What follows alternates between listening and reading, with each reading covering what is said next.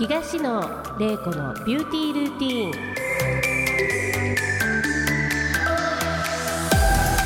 皆さんいかがお過ごしでしょうか。東野玲子です。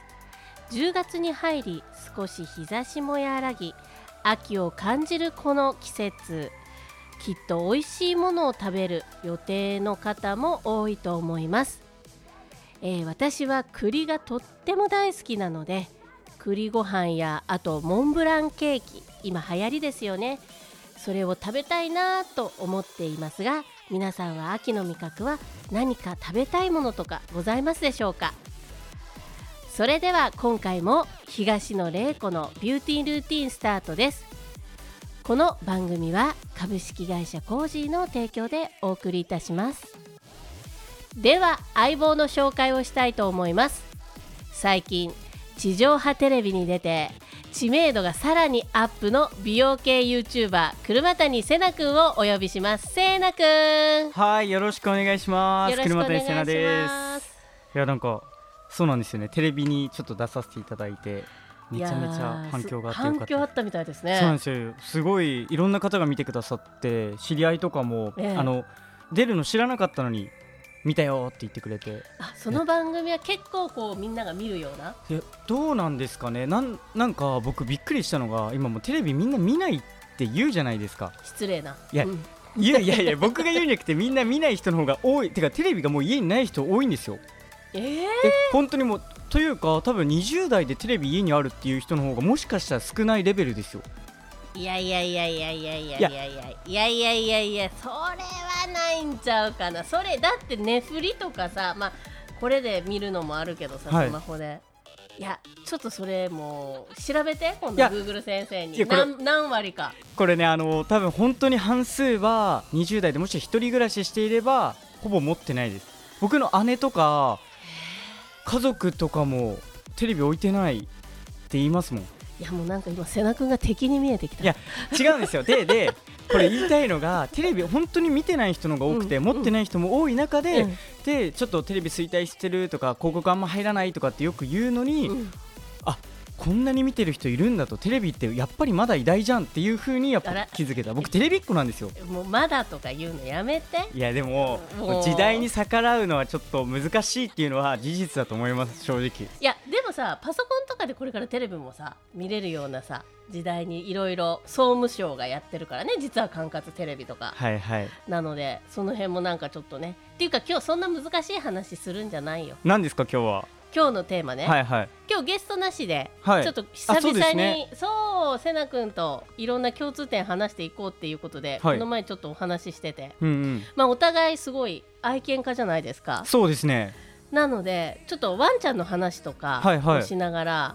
まあ、ちょっと美容も絡めながら。なるほど、ワンちゃん美容。ワンちゃん美容もありながら、ワンちゃんインナービューティーもありながら、あと、まあちょっと悩みとかもワンちゃんのことであるってことだったので、なんかそういうせなくんのワンちゃんの話も聞きながら。いや、ありますね。ある？ありますよ。何？いや、僕まず自分の美容って頑張ってるじゃないですか。頑張ってる。で、なんかなんていうのかな、風説というか巷の噂というか、噂怖いなってことなんですけど、僕自分の美容頑張ってるから、愛犬6頭いるんですけど、愛犬にも美容を追求しているんじゃないかっていうことを言われて、でそこまではまだいいんですよ、なんだけどダイエットさせてるんじゃないかってめちゃめちゃ言われて。あ、ワンちゃんに。そう、ワンちゃんに食事制限を厳しく強いて細くしているのではないかと、いうふうに言われることが結構あるんですよ。でも普通の大きさだよね、せなくんのワンちゃん。そうですね。なんなら僕ワンちゃんの体重とかにこだわらないので、もうたくさんあげるんですよ、いいものを。ですくすく育ちなさいと。いや、でもあんまりたくさんあげてもね、早死にしちゃうからね、ちゃんと決められてる、ね、あ、そうですね。まあでも1日2食 でちゃんとしたご飯を適量をあげるっていう意味でのちゃんとあげてるなんですけど。あ、そっか、イメージがやっぱりそういうストイック、いや美容じゃなくてストイックのイメージがあるから、そのダイエットをさせてるんじゃないかっていう、こう見栄えがよく。そうですね。でもなんか 美みたいな、要は小さくて細いワンちゃんも美しいって思ってんだろ君はみたいなの で友達もふざけてそれをね、そういう噂があるときに、いや、セナはワンちゃんにも食事制限厳しいからなとかってふざけて言って、それが炎上しちゃったの？いや炎上とじゃないんですよ、まあ、噂とか で DM とか来るんですよ、ワンちゃんをちょっと写真載せると、いやそういう風に食事制限させてるんですよね、かわいそうですみたいなこと言われるんです。あ、それはかわいそうだよね、もしそうだったら。もしそうだったら、いやでも瀬名君はそんなことないよね。いや本当僕も愛犬、命も自分より大切なんで、ワンちゃんが本当に、いや本当に僕も自分よりワンちゃんの方が多分生活費かかってますよ。あ、それはわかるですよね。それはわかる。これよくレイコさん聞かれません？ワンちゃんってどれくらいお金かかるんですかっていう、その生活費というか買うのに、はいはい、って聞かれたりしません？まあていうか私はちょっと異常だって分かってるので、周りは。だから預けるところとかも、はいはいはい、ご飯とかも、その美容のトリミングのシャンプーもどういうものを使っているかとか、どういうパックを、はいはいはい、パックもするんですね、はいはい、うちの子とか全部調べてからそこに決めるんで。すごい。はい、もうこだわりとことんなので、それはもう体にいいことしかしないので、はいはいはい、もうご飯もグルテンフリーですよ。腸環境を良くするために、はいはい、大事でも大事ですよね、うん、長生きしてもらいたいので、うんうん、ワンちゃんって昔ってまあまあ長く生きたとかって言われてたんですよ。狂犬病とか、そのちゃんと予防接種をしてるワンちゃんは、はいはい、最近のワンちゃん結構短命って言われてるので、やっぱり食事だったりとか、うん、やっぱそういうのも関連してるんじゃないかっていうふうに言われていて、はいはい、まあ、私は食事とお水にはこだわって、うんうんうん、それこそエステプロラボさんいらっしゃったじゃないですか、はいはいはい、深夜先生、はい、あそこのお水を飲んでますね。一緒。僕もプロラボさんのお水をワンちゃんに、はい、ワンちゃんと自分にでしょ。自分に、自分ももちろん飲んでるんですけど、ワンちゃんにもで温度調節とかしてあげたりするんですけど。いやすごい、温度調節まではしない。いや常温です。これなんか理由、まあ、常温でいいと思うんですけど、はい、理由があって、はい、やっぱなんか左右ってもちろん体にいいというか、うん、冷水より全然いいじゃないですか。でワンちゃんに僕一時ワンちゃんも冷たい方が美味しいだろうとか言って調べないで、うん、冷たいのをあげたらもう1週間ぐらい下痢しちゃって、僕は、うん、でご飯が悪いと思ったんですよ、その時。なんだけどそれがなんかいろんなご飯変えて もう下痢がひどくて、うわなんだろうと思ったらもう水しかないなと思って、で、うん、温度をちゃんとなんていうんですか、温めるってことを逆にしたんですよ、左右っぽく、うん、そしたらめちゃめちゃ健康状態良くなって毛並みも良くなったので、うん、ちゃんと左右というかちょっと温めてあげるっていうのをするようになって。なるほどね。でもよくよく考えたら瀬名くんは子供を育てたわけじゃないじゃん、はいはいはい、だからそういう間違いをするよね。そうですね、多分そうなのよ。そういう多分子育てされている常識みたいなのがまだないから、はい、若いしね、まだ最初からそんなことわけのわからんことしてへんもんね。いやそっか。いやでもいや多分でも単純に考えてる人は何でも、いや僕らって暑いから冷水美味しいじゃん、ワンちゃんも美味しいものあげようみたいな人絶対いると思うんですよ。確かにね。そうまあだからまあ子育てしてないとね、うん、もう赤ちゃんと同じじゃん、生まれたてって。そうですね。なのでやっぱお腹とかもね気をつけて。私はねもうとにかくそのシャンプーとか、はいはい、あとうちハーブの先生ですけど、はい、今ドッグの犬のハーブがあるんですよ。でワンちゃんのスキンケア的なワンちゃん用のハーブなんですよ。で、まあ、そのハーブの要素って何かっていうと、はいはい、まあ、そのハーブの中に、まあ、要は虫を寄らせつけないハーブってあるんですね、はいはいはい、そのハーブをこう混ぜて、うん、で本当そのトゲが入ってるわけじゃなくて、はい、ただに毛並みもしっとりするようにということのその調合がされていまして、はいはい、でその病院のね先生獣医さんの、まあ、監修のもとそのパックは作られて、はい、それをトリミングのシャンプーの時にシャンプーをした後にそのパックをして、はいはい、でそれで頭乾かすともうふわふわって毛がチャッチャーってなるんですよ。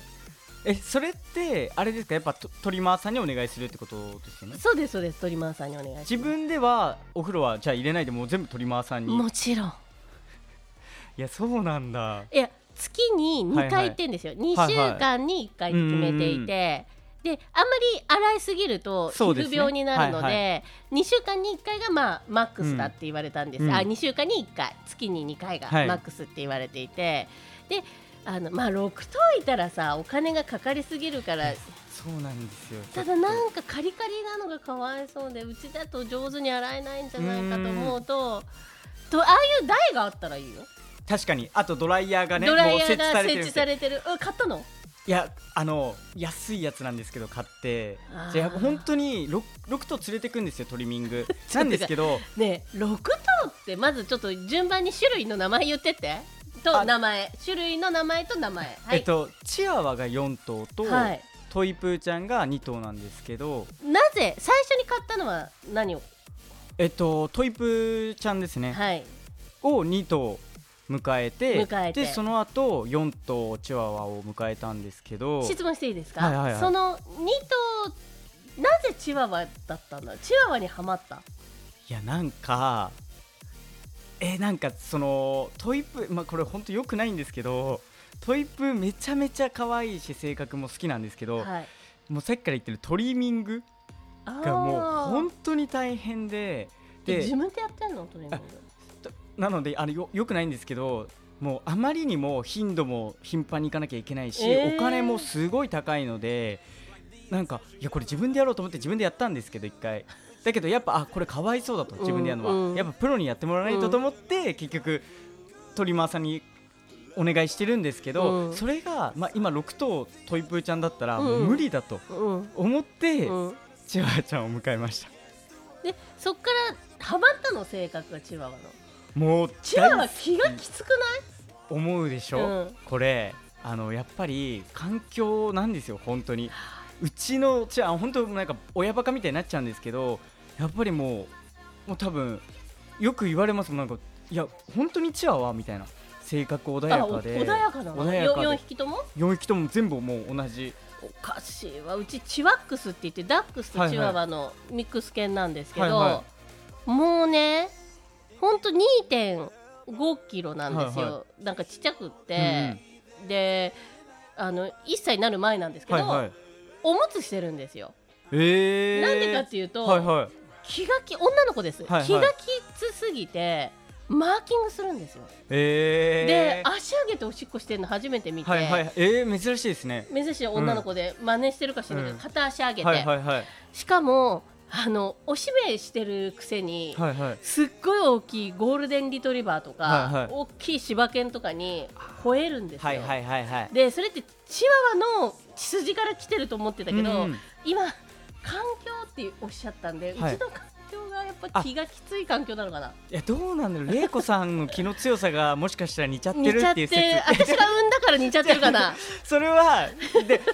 正直ないと思ってて、ていうよりやっぱその社交性をどうつけるかっていうのと、あと遺伝もめちゃくちゃ大きくて、チワワの遺伝ってやっぱそういうのなんていうのかな、小柄でちっちゃいからそういう風にちょっと気を張って威嚇するみたいなあるとは思うんですけど、やっぱそこの親がちゃんとしてるって言い方は違うかもしれないけど、やっぱ遺伝を性格をその引き継ぎつつ、その後の環境で社交性を身につけていくと。トイプードル賢いって聞いたんですよ、で確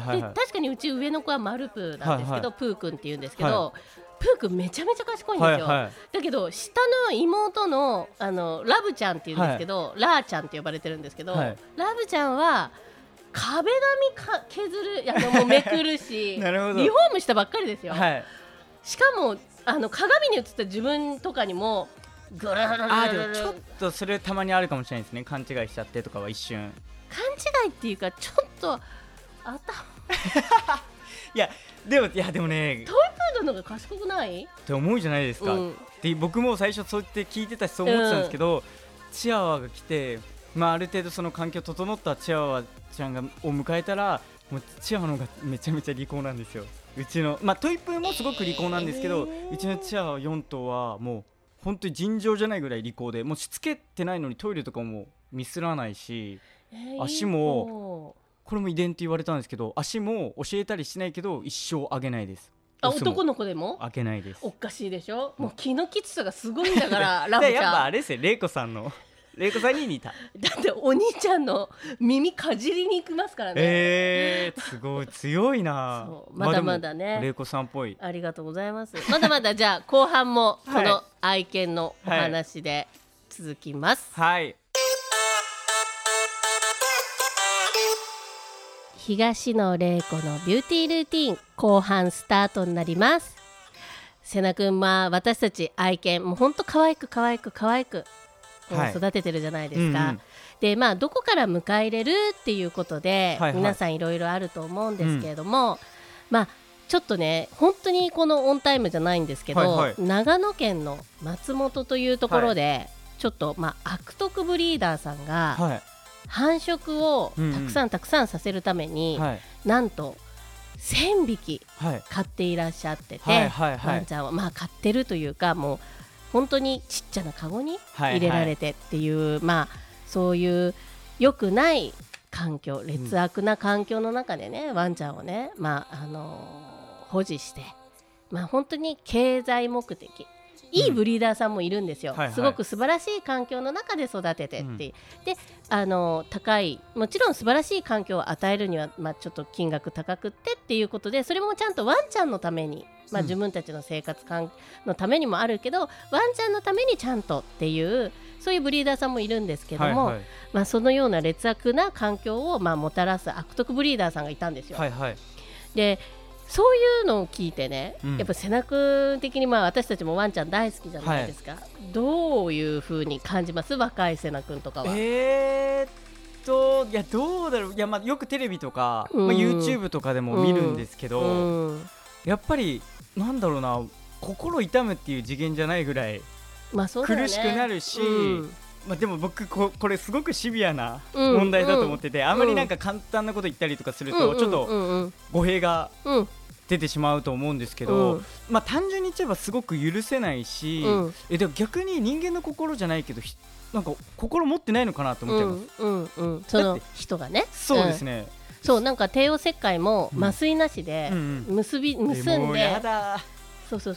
手足結んで何回もやってるから腸が癒着するじゃない、はいはい、もう使い捨てだよね、まあ、ごめんなさいちょっとこのラジオお昼召し上がってる方いたらごめんなさいなんですけど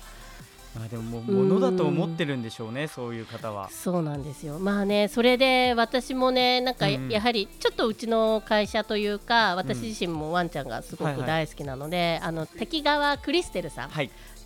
まあ、ちょっと犬の里親の保護団体みたいなものをされていて、はいはいまあ、そこでちょっとボランティアでお支払いをすると、うん、ワンちゃんのこういう可愛い看板が来るんですね、はいはいはいでまあ、それを見てうちのお店にはちょっと飾ってあるんですよ、はいはい、ワンちゃんの看板がで、まあ、これ何ですかって聞かれたら、まあ、ワンちゃん迎え入れるには里親を迎え入れましょうみたいな感じでお話しするんですけど、うん、なぜそれをやるようになったかっていうと、はいはいはい、実は私自身があんまり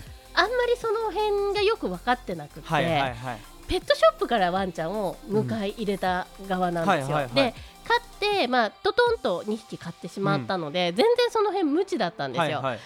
やはり SNS の力ってすごいじゃないですか、うん、ワンちゃん投稿可愛いなって見ると、はい、実はそれがあまり良くなかったことだったりとかっていうのを分かって、うんはい、あなるほどやっぱりこう可愛いワンちゃんがそこから迎え入れるってことには、うん、その裏側には、うん、やっぱりお母さんお父さんがねそういう、はいはいところで飼われてる人たちもいるんだってことを知ったわけですよ、うんはいはい、でも普通に暮らしてたらそれは知らないことが多いじゃないですかです、ねうん、だから看板を見てもらって聞かれたらこうなんですよっていうふうに結構ご説明をまあすると皆さんびっくりされるんですね、はいはい、あー確かにってそうなんですねってそういう制度もあるんですねなんて、うん言っていて、まあ、いずれはそういう最近はなんか絵本とか、はいはい、子供さんにもそういう絵本とかでこういう風に、まあ、外国がほとんど、うん、そういう場所から提供さワンちゃんをもらい入れるっていう風にもうオーストラリアなんか当たり前になっていて、はいはい、でアメリカとかも多分当たり前じゃないかな、うん、結構厳しいんですよ、まあ、生態を売るっていう行為が、うん、なのでねそういうことはさせていただいてるんだけれども、うん本当に法律上民法上ワンちゃんってものっていう風にね私もちょっと学部がそうだったんで習ったんですよ、はいはい、だから日本の法律上ワンちゃんものなんですよ、だからもしワンちゃんを傷つけたらもちろん今動物愛護法って補助はあるんですけれども、うん、器物破損じゃないけれども、はいはい、その刑事事件にはなりづらいっていうところが本当に今の日本の法律でそういやでもこの辺僕ねやっぱね、まあ、簡単に発言したくないっていうかできないなと思うのが、もうちょっと深く知識があった上での発言と、そうなの、そうなの、ある程度ちょっと調べたぐらいだとやっぱそうなの、そうなの、まあ、理解も深くないから難しいなと思いつつも、まあ、言ってしまえば違いますよ、もちろん違うんだけれども、生き物食べるじゃないですか我々は。瀬名君そこまで行くと多分話がじゃなくて、普通にご飯として食べるでそれって生物だよねっていうのと、もちろんペットって、まあ、娯楽みたいなところだから違うんだけど、でもこれって価値観でそれを食べることを悪と思うかと、で自分のそのストレスのとかその幸福度を満たすためにっていうので、犬の話しよう、はい大丈夫です。そこからなんか会議がある。いやめちゃめちゃつながるけど、どうぞいいよ大丈夫です。もう長くなっちゃうので大丈夫、はい長くちなみにこの会話のじゃ着地点ってどこに行きます？今玲子さんの着地点というか、はいはい、まあ、どうしたらね、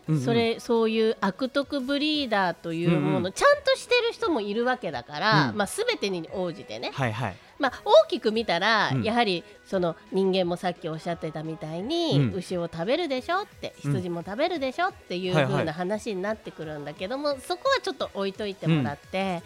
そのまあ、悪徳ブリーダーみたいなああいう人たちを、まあ、なくすというか、消滅させる、はいはい、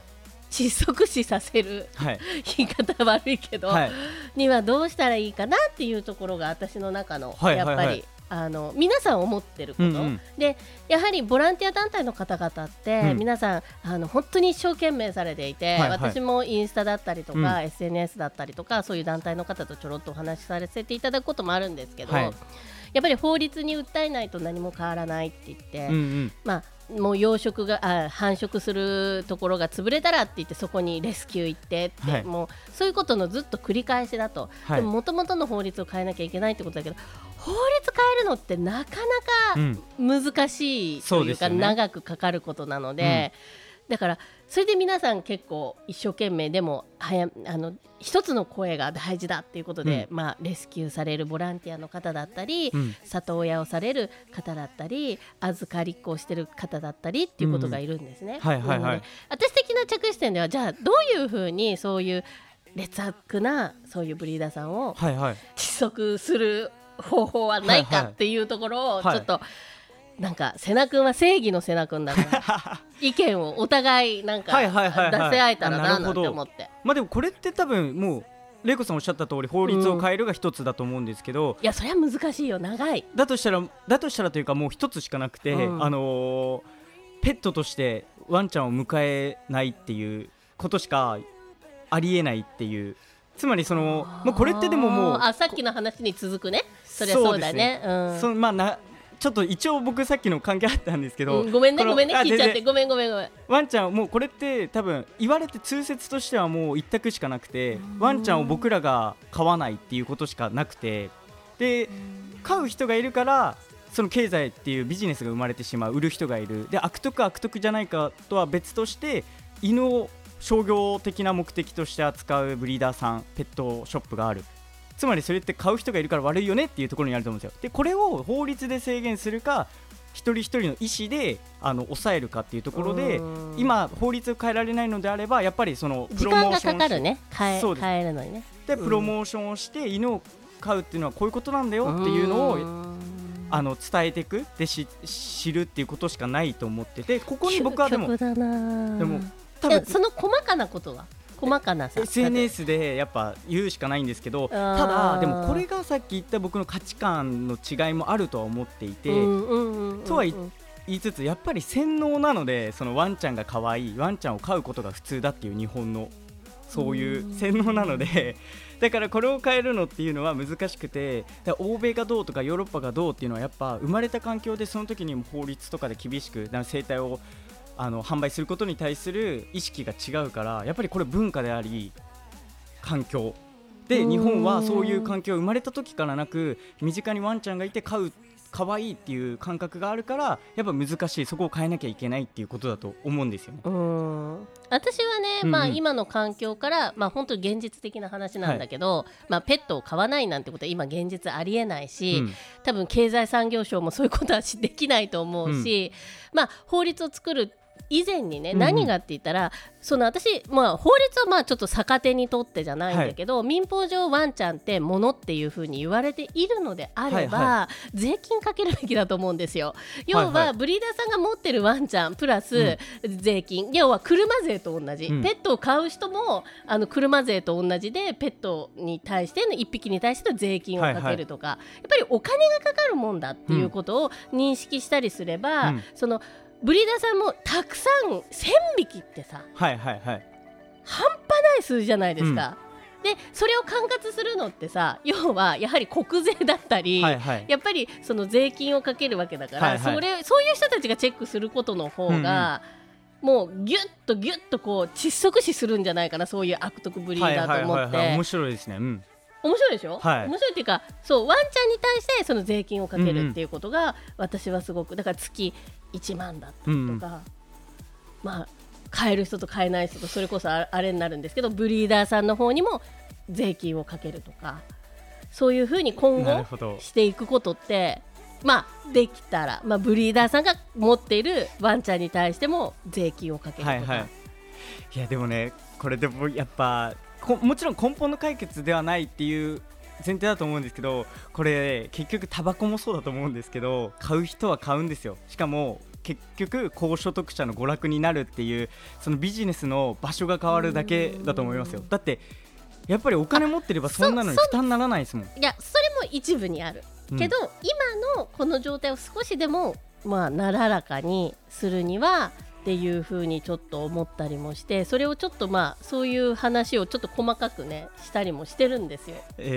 なるほど、その本当の専門家の人と、はいはい、あの税金かけるっていうのはありですかねっていう、その法律が変わんないので法律変えるのにものすごく時間かかるんですよ、はいは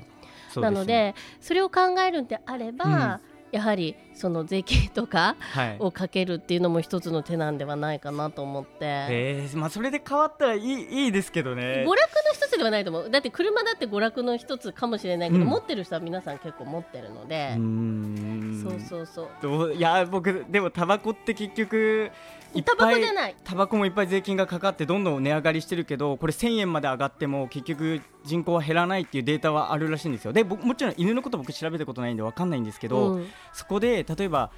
いくらにするかとかも全然違うとは思うんですけど、結局お金持ってる人は買うから一緒だと思うんですよね。でブリーダーさんもお金持ってる人へ向けてのビジネスに変わるだけだから、僕はね多分結局、まあ、ビジネスっていう商業的な要素があるのが問題だから解決難しいんじゃないかなと思う、まあ、ただその悪徳なブリーダーさんは少しは減るかも分かんないですよね。それを維持できない、ビジネスとして維持できない人はいるかもしれないですけど、できなくな、まあ、1000匹っていうのはねちょっと異常な数字だったので、一軒のオーナーさんがね、